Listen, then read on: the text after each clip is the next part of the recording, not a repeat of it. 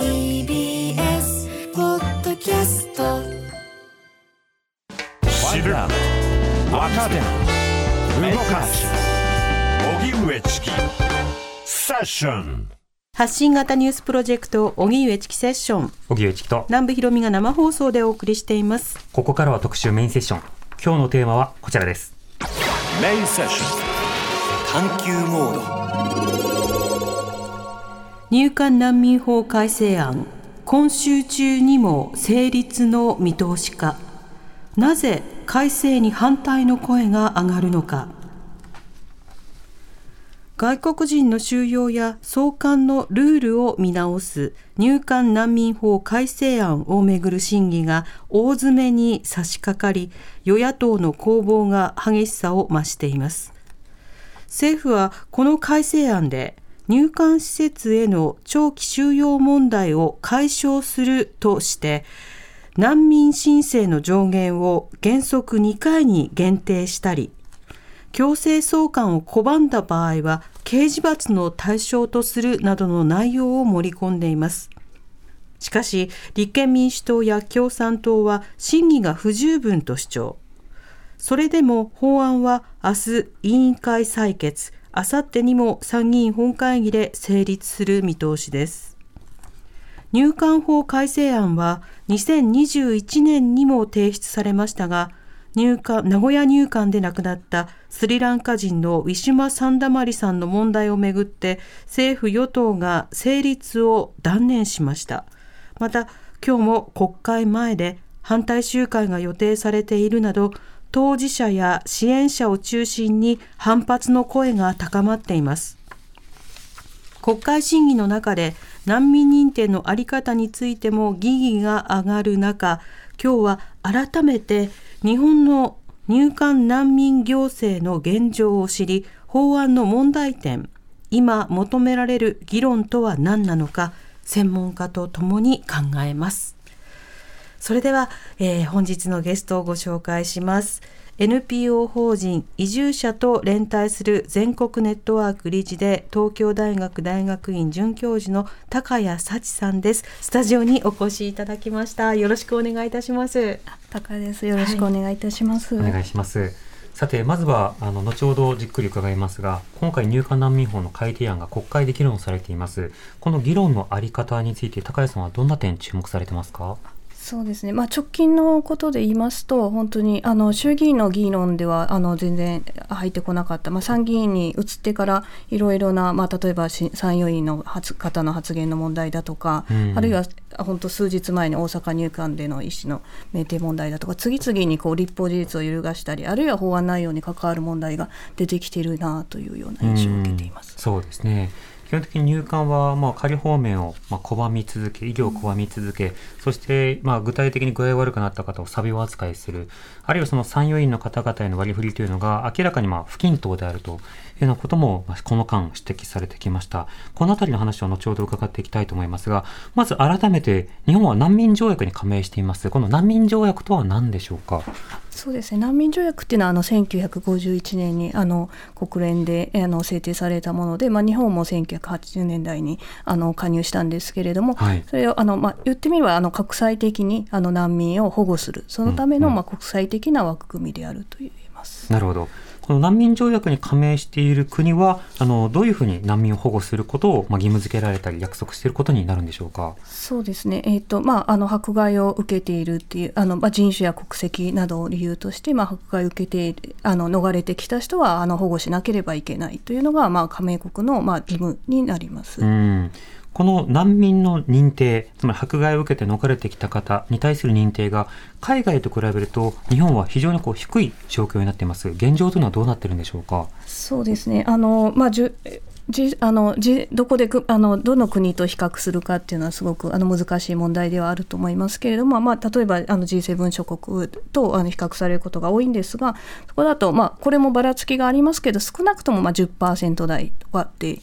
の難民認定率。で、まあ、高いところだと60%台なんですけれども、まあ、日本はまあ1%未満と極端にあの低いということがあの指摘されています。なるほどこれはあの海外にはある種難民認定されやすい方がいていて、日本ではたまたま難民認定されないような方が来ているというようなそんな単純な話ではないわけですか？そうですね。あのそういう方あのふうにあのおっしゃる方もいらっしゃるかもしれませんが、まあ、それはやっぱりあのも例えば出身国で見たとしても、まあ、クルドの方だったりミャンマーの方だったりっていうのはもう世界各国に逃れているのが現状ですので、ん。まあ、その中で日本にあのたまたまビザがあの最初にビザが出て日本に来られた方が、まあ、日本に来るっていういう形なので、まあ、あの日本だけ難民を偽装した方が日本に集中しているということは考えにくいかなと思います。うんこの難民つまりその国などをこう逃れようとしたときに、どこの国に行くのか、ええ。これは難民の方々はどのようにしてその行く先が決まるんでしょうか？そうですね、まあ、多くの場合は、まあ、本当にどこでもよかったってあのおっしゃる方が多いかなと思います。ですので、うんそれで、まあ、日本だとどこかの国に行くときにビザを取るってことをなんか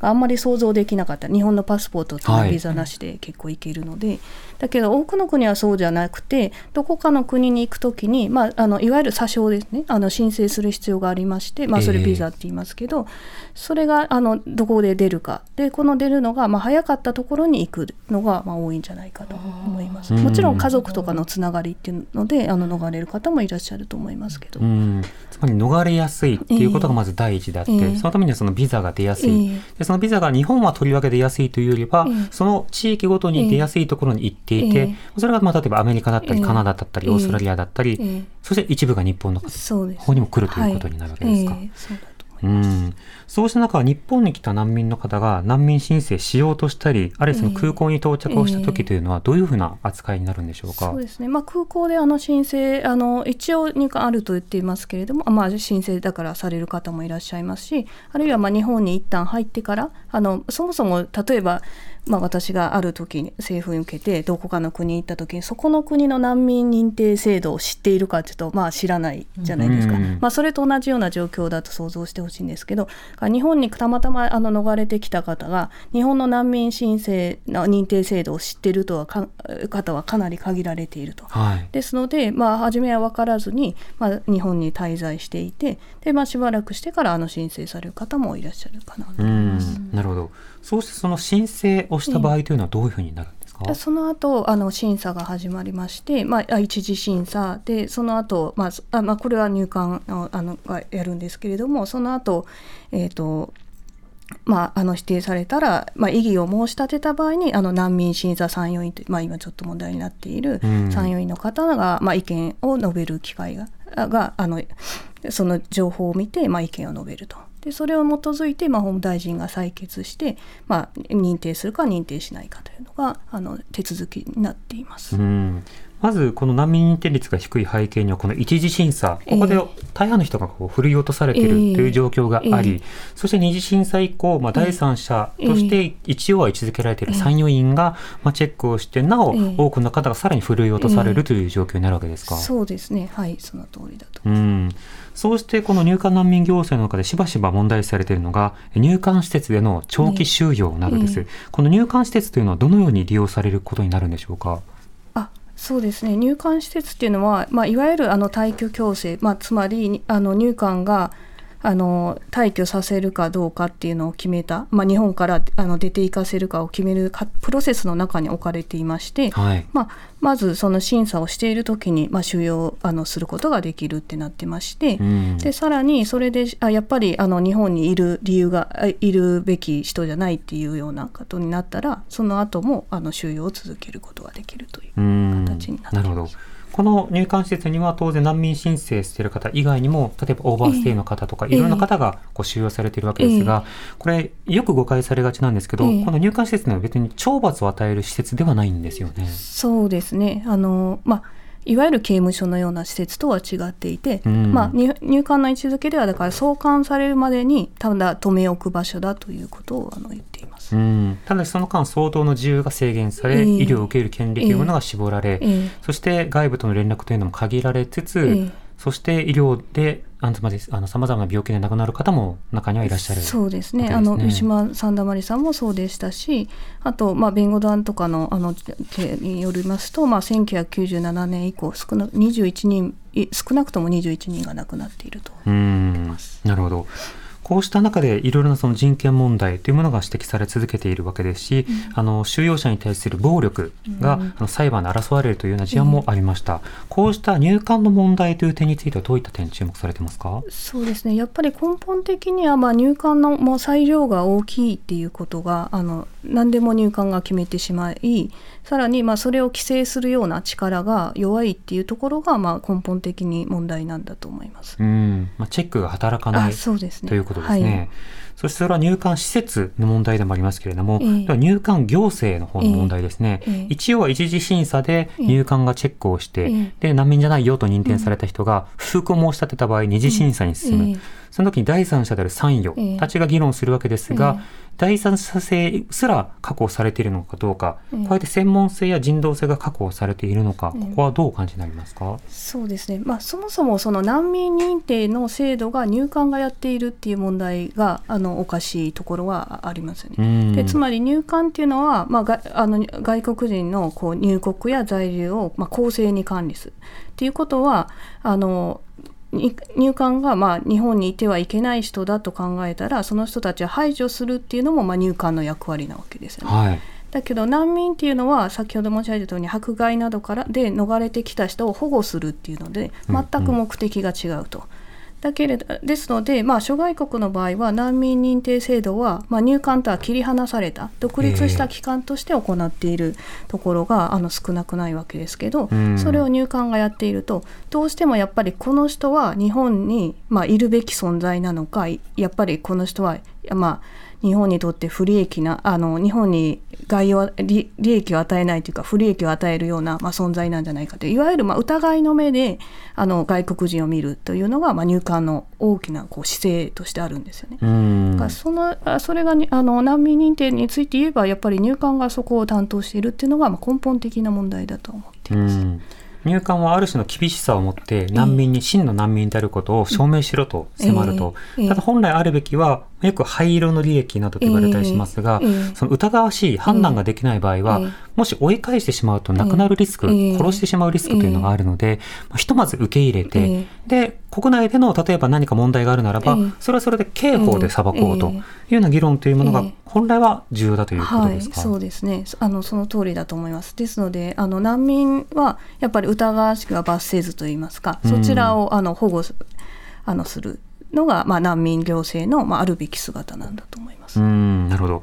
しかしそうして難民認定されなかった方も含めてえー入管施設に収容されるということになる、うん。まあ、全県収容主義と呼ばれたりしますが、本来収容しなくても送還するまでの間社会的な生活を営みながら連絡を取り合いながらという他の手段も可能になるわけですが、ええそうした収容者の方に対する仮放免というものがこれまで存在しました、ええこの仮放免というのは一体どういったものなんでしょうか？そうですね。これもあのまあ仮放免というあの名前からわかると思うんですけど、まあ収容を仮にまあ一時的に解くというまあそこがあの決められてあのそこがまずメインですよね。ですのでまあそのそれ以外の細かい細かいと言ったらなんですけど仮放免されたですので収容本来だったら収容されるべき存在なんだけれどもまあまあもちろん収容施設にの収容は問題があるのでまあ例えば病気になったりだとかそういう場合にはあの放免仮に放一時的に収容施設の外に出しますよというようなあの仕組みになっています。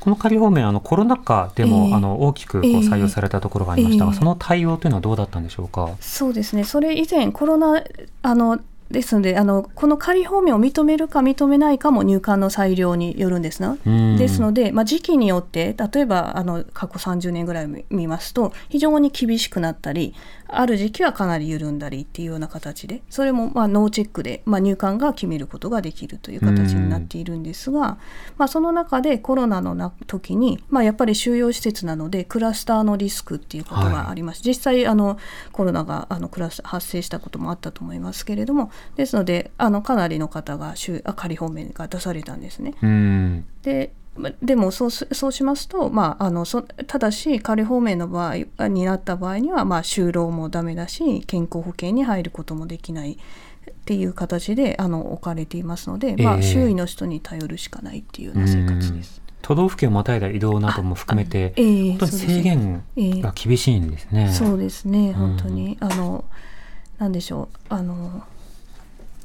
あるあの人たち。はだから入管あ自分たちの生活はもうここにこれが人生ですよって入管に決められているようなものだというようなことをおっしゃっていました。働かず移動せず、えーえ。そうするとどうしても、うんコミュニティが狭くなりますし、ええ。なんとか周りの人たちがあの懸命に手を差し伸べない限り、えなかなかネットワークも広がらないでしょうし、ええ。あの心も病んだり体も病気になったり、ね。本当に追い詰められるような本当にそうですね。状況ですね。えー特にあのコロナの初期は、まあ、コミュニティの方もかなりあの大変な例えば仕事、まあ、お店をされている方とかだったらそのお店があの休業になったりとかで、うん。まあ、それまでこあの仮放免の方を支えていた人も大変になって、うんうん。まあ、それであのどうしようもないっていうような声も聞かれました。うんその中でその移住者と連帯する全国ネットワークではどういった支援活動をそのコロナ禍やその後行っていくのかこれまで来たのかどうでしょうか？ええ。そうですね最初のあの1年目コロナの最初の年は、まあ、その人たちに対してあの緊急支援基金ということで、まあ、現金あの本当にあの少少額ですけど、まあ、3万円の給付をするという緊急支援を行いました。はい。でそれはあのえー1300人ぐらいだったと思いますがそのうちのまあ半数以上は仮放免の方っていう形でした。うん、なるほど。また同時に気になるのが、こうやって難民として逃れてきた方や、あるいはそのあのさまざまなえー労働者としてやってこられてビザが切れた方、ええ。その方が日本で家族を築いて、ええ。でお子さんがいらっしゃるような場合もありますね。ええ。このお子さんなどについては、え例えばビザであるとか位置づけというのはどうなるんでしょうか？そうですねそれもあの決まっていないですよね。うんでまあ、親が例えば仮放免だった親ああるいは在留資格がなかった場合っていうのは、まあ、子どももやっぱりあのビザが生まれた時か、まあ、で亡くなってしまうという形になってますので、うん非常にあの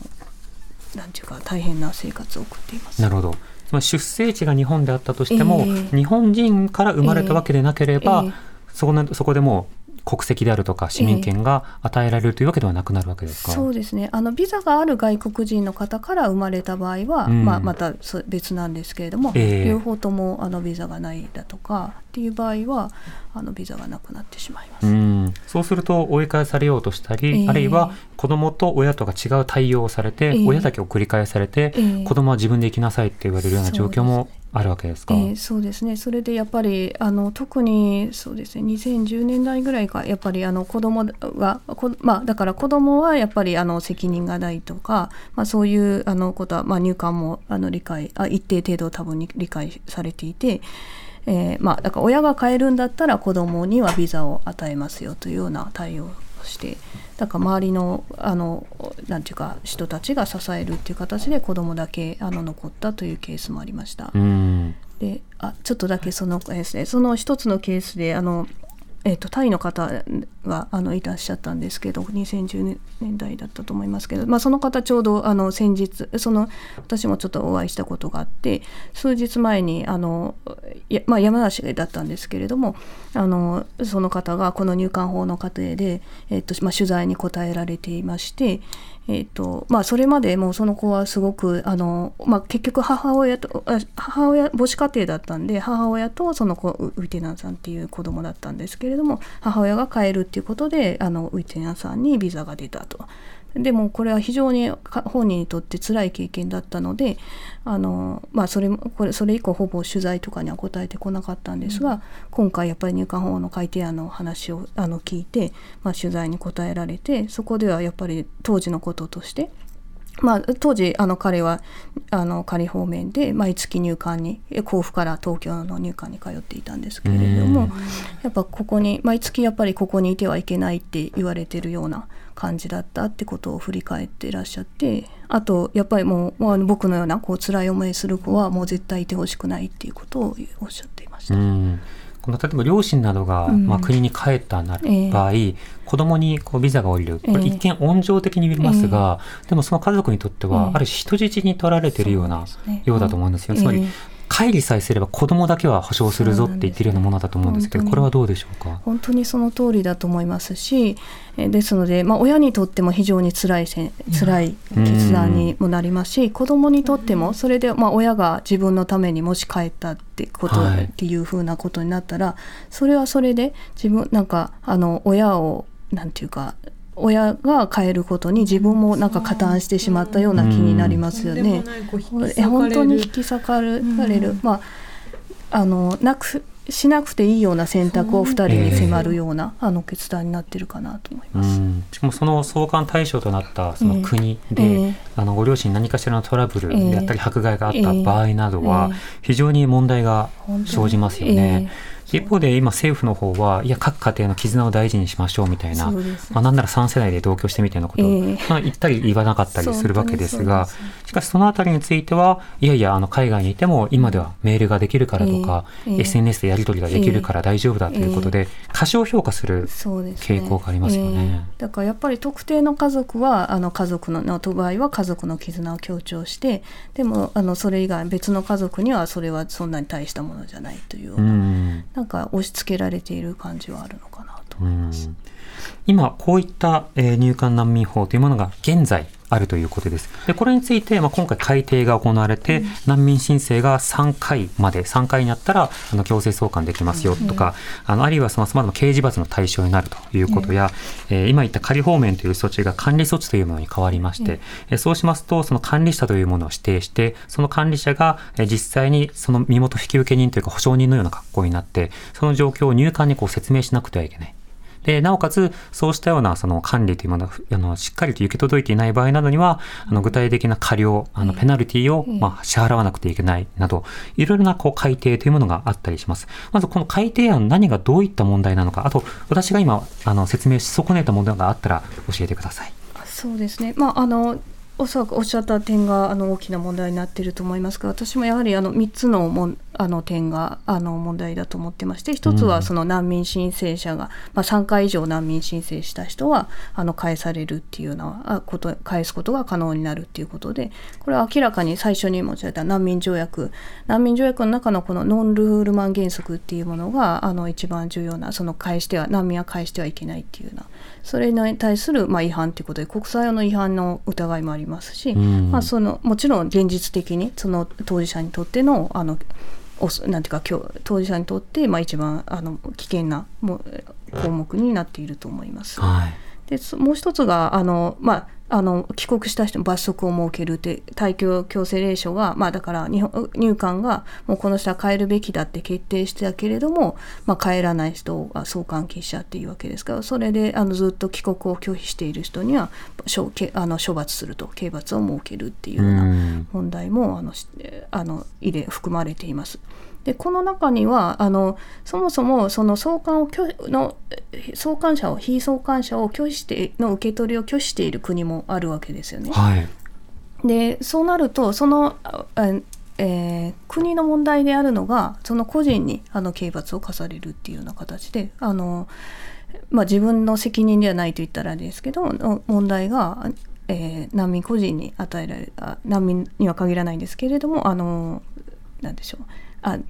その外国人に、えー、とって問題になるっていうのもあるかなと思います。人によっては入管を出て刑務所に入り、刑務所にから出たら今度はまた入管に入り、えーでね、でも今の状況だとまだ刑務所のがましと思えるような状況かもしれないというほど、入管の権限というのが制限されている状況ですよね。えー、そうですね。結構刑務所の方がましだったとおっしゃる方はいていまして、というのもやっぱり入あの入管の修正罪は確かに懲罰のためじゃないんですけど、あのえっ、といつまであの、うん、っていうのが決まってないのでい。つ出れるかもわからないっていう状況、はい、閉じ込められた状況でそこからいつ出れるかわからないっていうのが非常に辛いんだということを、うん、あのおっしゃる方多いかなと思います。うんそしてまた管理措置についても、ね、そうですね。それが3点目があの管理人の措置で、やっぱりこれあの長期収容を解決するっていうのがまあ第一の目的っていうこともあの言ってるのに、その解決策の一つとしての管理人っていうのがやっぱりあのあの弁護士とか管理人っていうのの対主な対象として、まあ、弁護士とか外国人支援団体を想定していると思うんですけれども。はいまあ、あのあるあ難民フォーラムっていう NPO 法人が、まあ、そのそうあの管理になりそうな方にアンケートを取ったところ、まあ、90%ぐらいがあのやっぱり管理人にはなれなれないというふうに言っている。それはやっぱり入管のあのの、まあ、管理監視まあ言ったら入管のあの権限っていうものを、まあ、管理人が負わないといけなくなっていて、うん何かあの監視をしなければいけなくなるっていうそれ例えば弁護士さんだったり守秘義務とかとのあの矛盾する自分たちの業務と矛盾する点が起きてきますし、うん。それでなくても外国人支援の方はまあその当事者の利益のためにやっているのが逆にそれをこう侵害してしまうような行為をされてしまうということで、えーまあ入管のなんか下請けになるようなあの状況にあのなされてしまうということが懸念されています。うん、まさにそうですね。そうした中、あの先日、高谷さんなど研究者の方々が、この入管難民法改定に関して声明を出しました。そこではどういったことを主張されていたんですか？そうですね、あれはあの4月にあの G7 のあの会議があったと思いますけれども、まあ、それにも少しあの合わせた形で声明を出そうということで、まあ、準備ししたんですけれども、うん。やはりあそこであの G7 諸国とまあ比較して、いかにこう日本の、まあ、例えば収容の制度だとか、難民認まあ、さっき最初に申し上げた難民認定率が低いだとか、収容施設にどういう問題があるかっていうことを、まあ、比較の観点から、あるいは国際的な観点からあの問題を指摘しました。うんそうした問題をこう改めなくてはいけないということを国側に言ってるが、うん。しかしながらそれでも今回入管法の改定というものが進められようとしている、で一方で人道的な配慮と難民認定を前提としたうん。野党案も同時に出されてはいるんですけれども、うん。そちらの方は他の野党、えーとうん。国民民主や維新などは反対に回れそうですし、一方でえー政府案などに関しては、まあ、このまま通そうとしようとしているという状況ですね。で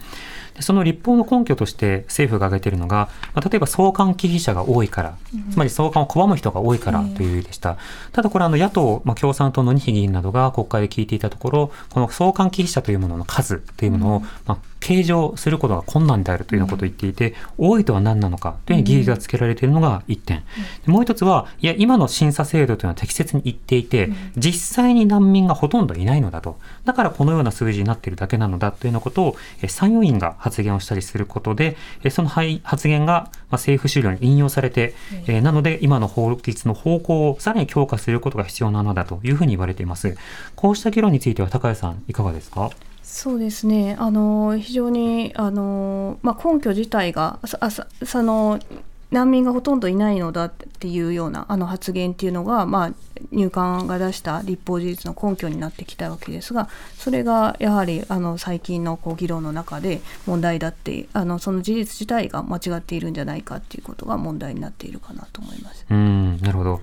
で特にそのや難民をほとんど見つけることができないという発言を行ったのが柳瀬佐子難民審査参与員の発言なんですがしかしながらこの方が、えー見ている件数、まあ年間1000件余りも見ることがあるとい。うような部分と、他の参与経験者の方がだいたい年間30数件というこの数字の開きが大きくあるということが、あの調査で分かったということでした。この開きについて高谷さん知った時にはどうお感じになりましたか？いや非常にあの驚きました率直に。あの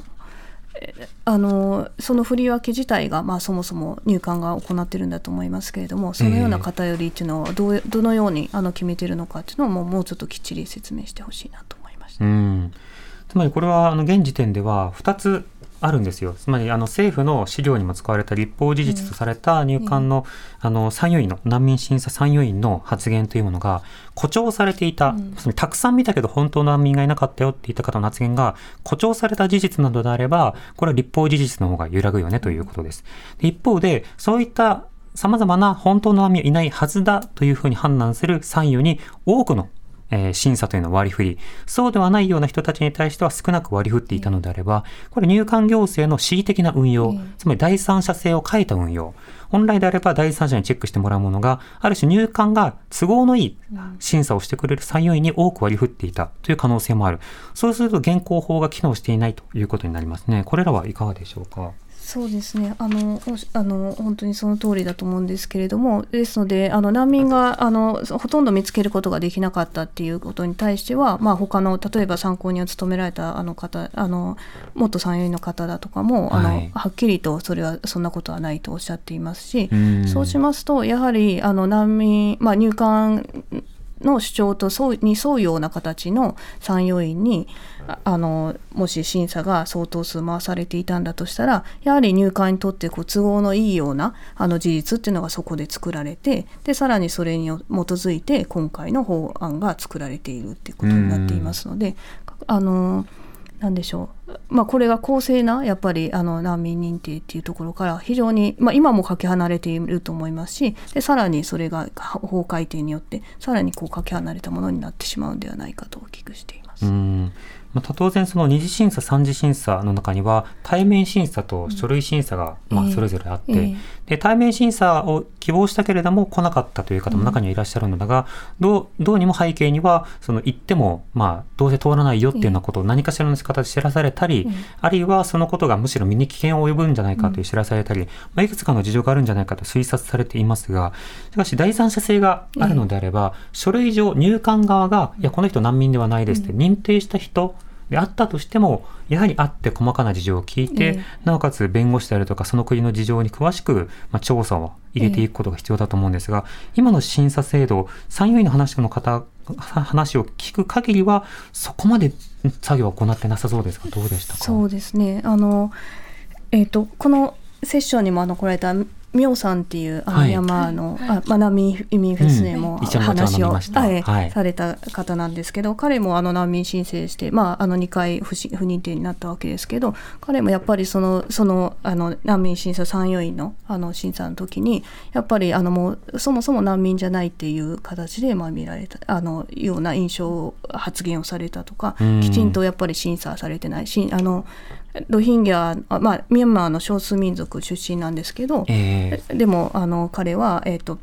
ヤンゴンっていう首都で育ったんです。あロヒンギャのが多い地域ではなくてヤンゴンで育ったじゃあやっぱりあの問題じゃなかったそこでは危険じゃなかったんじゃないかというような、まあ、そもそもあのきちんと審査をしているような姿勢あしするあの姿勢ではないような発言がをされたと言って。難民あ、まあ、入管だけじゃなくて参与員にもこう恥ずかしめられたんだということを、あの言って。いました。うん。今のミャンマーの情,、勢の中で、軍事政権下の中で、ロヒンギャの方が安全だ、うん。つまり難民性がないって判定するような国であれば、え他の地域から来られた方も押して知るべしと、本当ですそういったような判断するような方の参与のええ。発言などをもって第三者性が確保されている制度だというふうに言えるということ自体が相当国際的な基準からもずれているというふうには思うわけですが、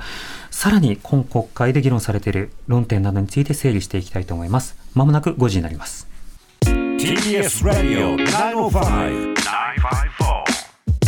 発信型ニュースプロジェクトセッション時刻は5時になりました。荻上チキセッション今日の特集メインセッションは入管難民法改正案今週中にも成立の見通しか。なぜ改正に反対の声が上がるのか。ゲストは引き続きスタジオに東京大学大学院准教授の高谷幸さんをお迎えしています。よろしくお願いいたします。よろしくお願いします。よろしくお願いします。さて今日はリスナーの方から様々なええメールをいただきました。そうなんです。はい、紹介していきたいと思います。はい、えーまずは匿名の方で高谷さんにお聞きしたいことがあるのですと、なぜ今更こんな人権侵害の恐れのある法案が出されてしまうんでしょうか、昨年ウクライナから避難民として2000人以上受け入れた際には難民認定制度そのものについても見直しが進むのではないかと期待していました。世界各地での人道危機を考慮すれば難民条約加盟国としては難民保護については入管行政と切り離した別の制度や仕組みが不可欠だと考えますが高井さんはどうお考えでしょうかとメールをいただいてますリスナーさんから。ありがとうございます。そうですね。あのなぜ出すのかって本当に、うん。あの私もそういうことを思うんですけれども、うん。というのも送還禁止者っていう、まあ、人数がはっきりしないっていうのはあるんですからでもあの日本に暮らしている移民の中人たちの中では本当にあのごく少数なんですね。もちろん人数の問題ではないないと思うんですけれども、うん。そうしますとななんかあ非常に入管の執執着を感じるといいますか、ええ。まあ、あのなん在住資格がなく日本にいる人たちっていうのは、まあ、入管がこつかさっている、まあ、主権を本当にあの身をもって脅かしている存在に多分入管から見えると思うんですね。ええ。で入管っていうのはその国家の、まあ、出入国在留管理っていう国家の主権をあの司っているあの組織だっていうのが自負ですので、うん。まあ、それを犯自分たちのその、えー権限を脅かしている犯している存在。でこの人たちを何とかしたいっていうような、まあ、ある種の執着を感じてしうまいます。ん、だから権力の増強、うん。他の例えば検察の改革だとよく焼け太りというふうに言ったりしますが、ええ。焼けてもいないので、まあ、単に権力がこう増える方向にも向かっているということですね。リスナーの方からさらにメール、い、ろいろいただいてます。ラジオネームエリアシサムコさんいつもありがとうございます。入管法改定が強行採決されそうになっている今難民移民フェスで出会った方々の姿を思い出す日々です。声を上げないでいたら私は日本の入管がやっている拷問に加担していることになる。それは絶対に嫌です。わかります。今夜仕事の後国会前の集会に参加します。難民移民フェスで引いた綱引きの綱を集会に参加される皆さんと一緒にちぎれるくらい引っ張って国会を動かしたいです、そしてラジオネーム前世は関西人さん。メールいつもありがとうございますね、えー今日の特集入管難民法でゲストは高谷幸さんとのこと。この前初めて自分で暮らしの手帳を買ったんですが難民の記事でお写真を見てあ難民移民フェスで綱引きを仕切っていた方だと思ったのが高谷さんでした。その記事の中の高谷さんのお話で仮放免者は働けないというのは入管が裁量で決めているだけのこととあってえ？そうだったの？と驚いてしまいました。そのあたりも教えていただけたら嬉しいです。うん。働いていけないっていうのは裁量、これはどういうことなんでしょうか？そうですね。あのもちろん在留資格がないっていう人があの在留資格がない人が、まあ、働いた不法就労になるとかっていうそういう法案の規定はあるわけですけれどもでも例えば今回管理そうあの難民あのあ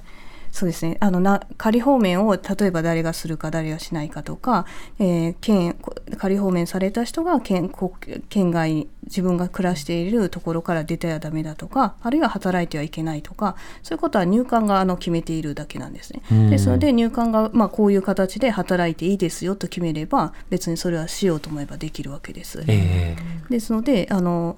何ら、まあ、法的根拠がないと言いますか、うん。あのそういう形であの明日からでもやろうと思えば働くようにさせることはできるんだと思います。えうん。またそのビザの問題についても、ええ。法務大臣が在留特別許可をあの認定すれば、あのすぐさまその労働も含めていろんなことができうるわけですけれども、はい。そうした方向にはいかない。一方で今の難民審査には、いや、参与員制度というのがあって、第三者性が確保されてるんだというような、そうしたような趣旨の発言繰り返されてますね。ところがあの先週末、えー法改正に反対する弁護士グループが、えー緊急で記者会見を行いました。その中で、えー柳瀬、えー難民審査参与員が、えー申請者と、まあ、連絡を取り合って、えーその中で、まあ次のような発言をしていたという音声データを入手して公開したんですね。でその内容というのがあの自分が見ているのは年に90人とか100人とか届かないくらいだというような発言をしていたことに加えてえー根本的にどの国だってその国にとって都合のいい方だけ来てくださいってしてるんですね。試験国家であれば。っていうのを発言をしていて、そうしたようなその発言というのは、いわゆる難民審査の参与のしての立場というよりは、国家のある種代弁というか、国家への忖度を行っている、そうした方が参与として、えー今回審査に関わっているということになっているのではないか。国にとって来てほしい人か、そうじゃない人かを選ぶのが参与ではない。にもかかわらず、そうしたような発言の、趣旨の発言が行われているのではないか。で、これは当然ながら記者会見で弁護士グループが発信した音声なので、はい。裏を取らなくてはいけないので、あの、柳瀬氏本人に、まあ、電話で連絡はしたんですが、えー通話ができずにですね、えあの、電話にお出になることができずにですね、あの、本人確認というのはまだの状況ではあるんですが、まあ、仮にこれがご本人の音声であるとするならば、その第三者性と、えそれから立法事実となっていた、まあ、1000人近くと合ってるよという話と、まあ、矛盾が生じるのではないか、疑義が生じるのではないかということがあるわけです。この点について高橋さんいかがでしょうか？そうですね。あの2つちょっと指摘したいと思うんですけれども、まあ、1つは先ほどのその国家あのが誰が来てもいいかを認あの自由に認めるどの国だってそういうふうにしているんだっていう発言ですけれども、まあ、これはあの難民に関してはそうではないんですよね。先ほど言った難民の保護っていうのは国際的な責務なので逃れてきた人を保護するっていうところで、まあ、これは国家の言ったら主権のをまあ制約する、まあ、主権では決められないこととしてでも国際的な責務として、まあ、各国がやりましょうということになってますので難民審査参与員の発言からすると非常に問題だと思います。そので、まあ、難民保護っていうことをそもそも理解されてないんじゃないかっていう疑いを守ってしまうかなと思います。でもう一つはその、えーとまあ、いろんなそもそもあのこの参与員の方の発言というのはいろんな形でもうすでに問題になっていると思うんですね。あの数の問題だもそうですしでその数もまあ、各地で発言されていていろいろと矛盾があるんじゃないかっていうことがいろいろわからないところがありましてそうするとやはりあの国会でもう一度この方が、まあ、あの参考になりで、まあ、あの承知してきちんとこの今までの発言をあの自ら発あのなんていうかご説明されるのがいいんじゃないかなと思います。またあの例えば政府側が、その柳瀬氏のその例えばあの勤務記録などを提出することによって、えー、実際何件を見ていたのか、うん、あるいはその分配ですよね、えー、どんな方に何件どういった人を任せていて、それはどういうふうな、まあ、理由で割り振っているのかという入管行政の透明化というものが今なされないまま権利をください権限をくださいっていうようなことをやろうとする法案が通ろうとしているということですよね。うん、また発言の中でもう一つ気になったのはどの国も自分の国に来てほしい人などを選んでるんだって発言をしてるんですけど、にしては日本は突出して難民認定率が低い、まあ、よその国並みの認定率もしてないということで、この点もまあ、もし本人の行為などであれば、えー、その疑義が生じるわけですが、そこはどうでしょうか？そうですね、本当にですので、やっぱりあの繰り返しになりますけど、難民の保護っていうのは、まあ、これ来た人を保護する、難民としてで、あのが来たんだったらその人たちを保護するっていうので、まあ、あの受け入れる側がそう選べないんですよね、もちろんあのそこで審査とかありますけれども難民が多く来たら保護するって形になっていますので、えーと、その中からいい人を選ぶっていうのとは全く違う話なのでそこがやっぱり非常に疑問に感じます。そうですねまたあの実際に今今野党案も出されていますが、今国会、まあ、あの与党案を通そうというような動きがあります。しかし高橋さんから見て、本来必要な改正、正しく変えたと改めたというふうに言えるような改正というのは一体どういったものがあればそういうふうに評価できるんでしょうか？そうですね。まあ難民保護に関して言えば、やはり根本的には難民認定あのちょっと繰り返しになってしまうんですけれども、難民認定っていうのをまあ出入国管理とは切り離して、まあ独立した機関が難民認定を行うような制度を作ること。まあ、そあのまずそれがあの第一かなと思いますし、はい、まあ収容問題について言えば、まあ少なくとも収容に上限を設けるだとか、まあそういう形であのあの透明透明性を確保し、かつあのその身体の自由っていうものを奪うようなあの権限っていうのをあの非常に厳格にあの適用していくっていうところかなと思います。うん政府は今回、例えばウクライナからのその避難者なども含めて、あのさらに受け入れの幅を広げられる法律なんですよ、うん、人道的ですよというふうに説明しています。この点についてはいかがでしょうか？あのえーと、補完的保護っていう制度を別にあの設けてるわけですけれども、はい、まあ、そもそもあの難民としてあの認定あのすることがあの難民認定の幅っていうのが非常に狭いわけですよね。うん、まずはそちらをあのきちんと難民として認定され保護あのものをしてでさらにその補完的保護も国際的なこう水準に沿った形でするんだったらあのありえると思うんですけれども、えー、今の形だとそうにはなっていないので全然根本的にやっぱりあの、えー、まあ、あるべき改正というのを根本的に考え直す必要があるのかなと思っています。難民という定義をものすごい狭い状態を維持したまま、補完的保護というものを設けて、そこはあくまで国家の温情としてやってる感を出しつつ、しかしそこに対してもいろんなフィルターが入るわけですよね。そうです。ねなおかつ今の制度の中でも、まあ、繰り返しますが在留特別許可であるとか、いろいろなビザの出し方とか、えー許可の出し方というのがあるので、難民認定しようと思えばウクライナの方であろうがどこであろうがしようと思えば今もできるのだけどそれがこの補完的保護によってあたかも寛容になるかのようなええ。発言というのは、ええ。なかなかにこう、まあ、矛盾するというか、ええ。ちょっとごまかされているような気はしちゃいますね。そうですね。本当にあのやはりあの細かい制度ですし専門的なあの制度ですのでなんかあの分かりにくいと思うんですよね。うんですのでその中であそういうふうにあの人道的な対応をしますっていうとあそうなのかちょっと良くなる面もあるのかなって思う、うんうん思っちゃうと思うんですよ。ええでも、まあのだからそれをやっぱりあのそういうふうに見せかけてると思われても仕方がないのかなと思います。うんなので国会の議論の中ではいろんな立法事実がありこの法が通ることによって、より入管難民法というのはええ良くなるのだ、えでその良くなるのだというふうに言っている方々が例えば補完的保護を出して声に救うことができるのだって強調している人もいれば、別途いや今はそのにある種難民